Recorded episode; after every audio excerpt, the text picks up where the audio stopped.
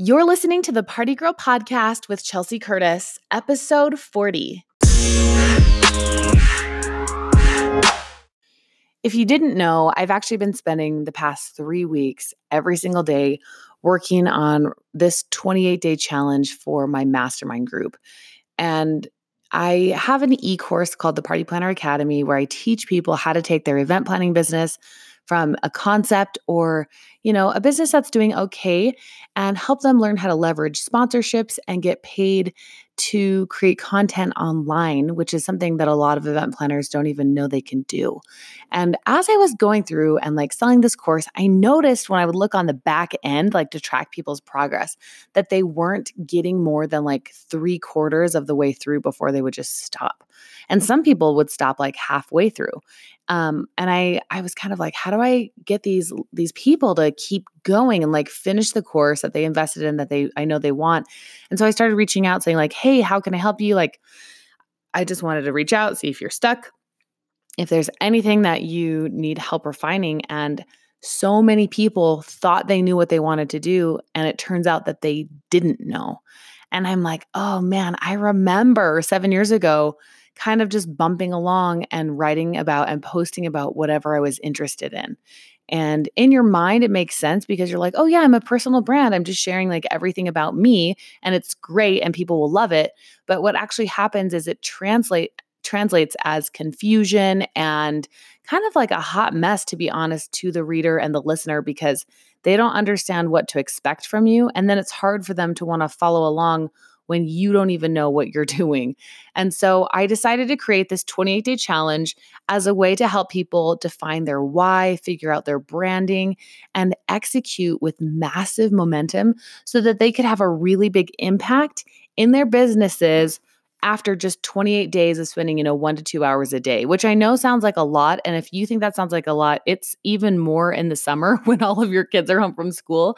Um, but we've been having some really big breakthroughs and one of the things that has been the biggest breakthrough for the group collectively of these 10 women is their ability to tell their story.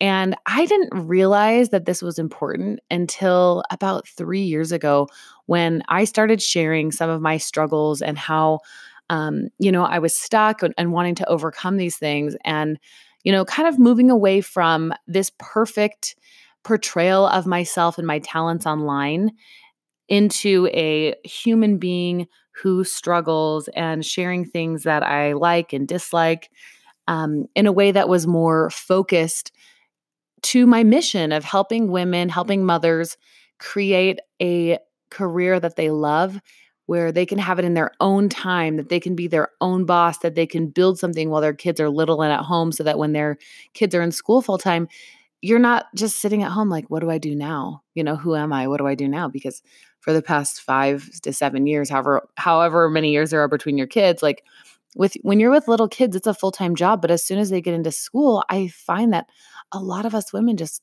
want more purpose. And by having the resources to know how to share your story, it's one of the fastest ways for people to not only hear what you're trying to say, but to resonate with your message and to say, oh my gosh, like I've been there too. I thought I was the only one.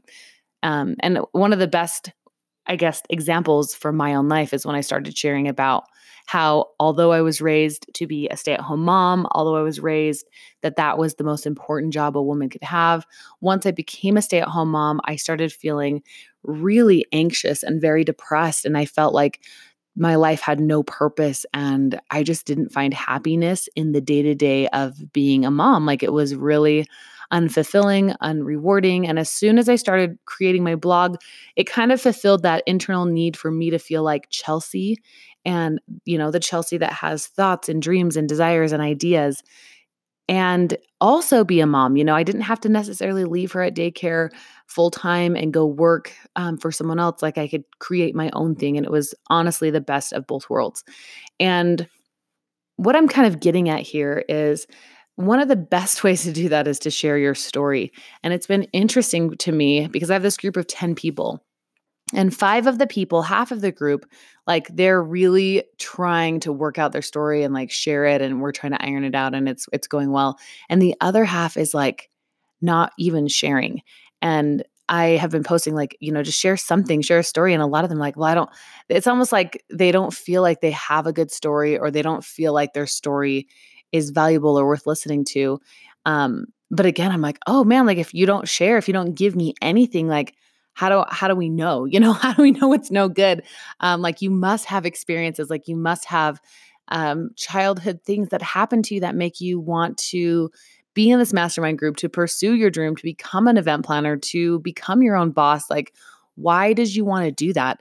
And I think the thing I've learned so much from this 28 day challenge versus my regular group is I'm more hands on with this because I really want them to know their purpose. Because if you know your purpose, you know what your brand is, you know what you do, you know what you offer, you can actually have people like very quickly take that momentum to follow you. But it's not as simple as just like, oh, cool, I, I did one thing or I'm posting once a month. Like, that's great. It's going to, you know, people want something to follow they want background and so i've said this before but sharing your story sharing your journey is how you become the expert. So in today's episode i want to share three tips on how to tell your story in a way that is captivating and gets people to listen. And then as you're posting consistently meaning like more than once a month um, you know you can create a library where people can come and binge and follow you and fall in love with the journey that you're on, even if it seems insignificant now. Um, and even if you're hitting walls right now, because to be honest, those walls that you're hitting are going to become parts of your story in maybe a year, two years, five years. You'll be able to look back and reflect on what that wall was and, and how you overcame it. So, the first tip is you want to make sure that your story has a good hook. Like a hook is your opener, it's what kind of gets people to pay attention and to say like oh what's what's she talking about over here you know you can do this with like a question or a quote um, but the best tip i have is like the more dramatic or off the wall or mysterious it is the better um, because you want people to to want to listen to what you have to tell them and so i think it's important to start the story with a good hook. The second tip is you want to tell the story. So, a normal story has momentum and it has details and it has feeling. Like, think about when you open a book and you're reading a book. Like, I love when they set the scene and they're like, you know, the wind was blowing and um, the leaves, it was fall and the leaves are changing color and they were falling down. And, you know, maybe when I walked, I could hear the leaves crunching instead of just like it was a fall day.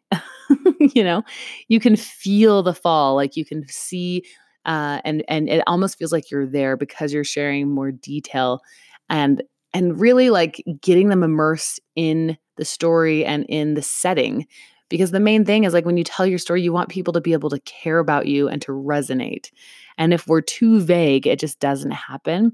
And so everything that you talk about needs to be in way more detail than what you think. So getting detailed and really setting that scene and the third tip is like you need to reflect on what the purpose of your story is. Like, why is it relevant? Like, what is the point of your story? Who are you, you know, telling the story to and like why? Why why should they care? I think a lot of us we don't really think about our story because it's not something that's really taught to us. Like we I don't know. Sometimes it's like if they're not in your close inner circle, you almost feel weird sharing such intimate details. But think about anybody that you love to follow online. You probably love to follow them because you feel like you know them. And the reason you feel like you know them is probably because they tell you things about their life. And don't misunderstand, that doesn't mean you need to be an oversharer. Is that even a word? you don't need to be somebody that like chronically overshares. They don't need to know every single detail. But as long as it relates to your niche and like your audience and what they want to hear from you, you can really help a lot of people and bless a lot of people by creating normalcy in your struggles and in saying, look, I'm going through this. I'm still trying to figure it out, or I went through this and this is what I learned. It just gives other people permission to do the same. And as far as like being an influencer and somebody that people want to follow, those are the ways that you can do it and it takes practice like i've been working directly with some some of these ladies in my group for the past i guess we're going on 20 21 days we're going into week 4 on monday so um you know, it's been three weeks and we're all working on it and learning so much, and it's still hard, even if you know what to do. And so, the best advice I have is just to tell it a lot, to practice a lot, and then kind of like remember the parts that stick out and and then note like okay that that like hit the mark you know and make sure you just always tell that part of the story and if there's parts that you can tell you're losing people uh, maybe cut those ones out and you can kind of refine this down like another question i get asked all the time is like well how long should my story be and I think a good story could be told in as short as 10 seconds. Truly, truly. Um, or go as long as like a, you know, 12, 12 series episode, like 12, what am I trying to say? 12 seasons of like uh, a show, you know, like think about Days of Our Lives or any of those soaps. Like some of those have been going on for decades and they just keep digging deeper and deeper into the details. So that's kind of what I've, what's been on my heart and my mind. And as I've been trying to incorporate more story selling into what I'm doing, I'm having a lot of breakthroughs. And I just wanted to share that. Like, if you feel like you have an offer that you're trying to sell and it's not working, put a story with it and then try to try to tell it that way and to get somebody um, listening to your story about why that was something you wanted and see if it makes a difference. Thank you so much for joining me this episode, and I will catch you in the next one.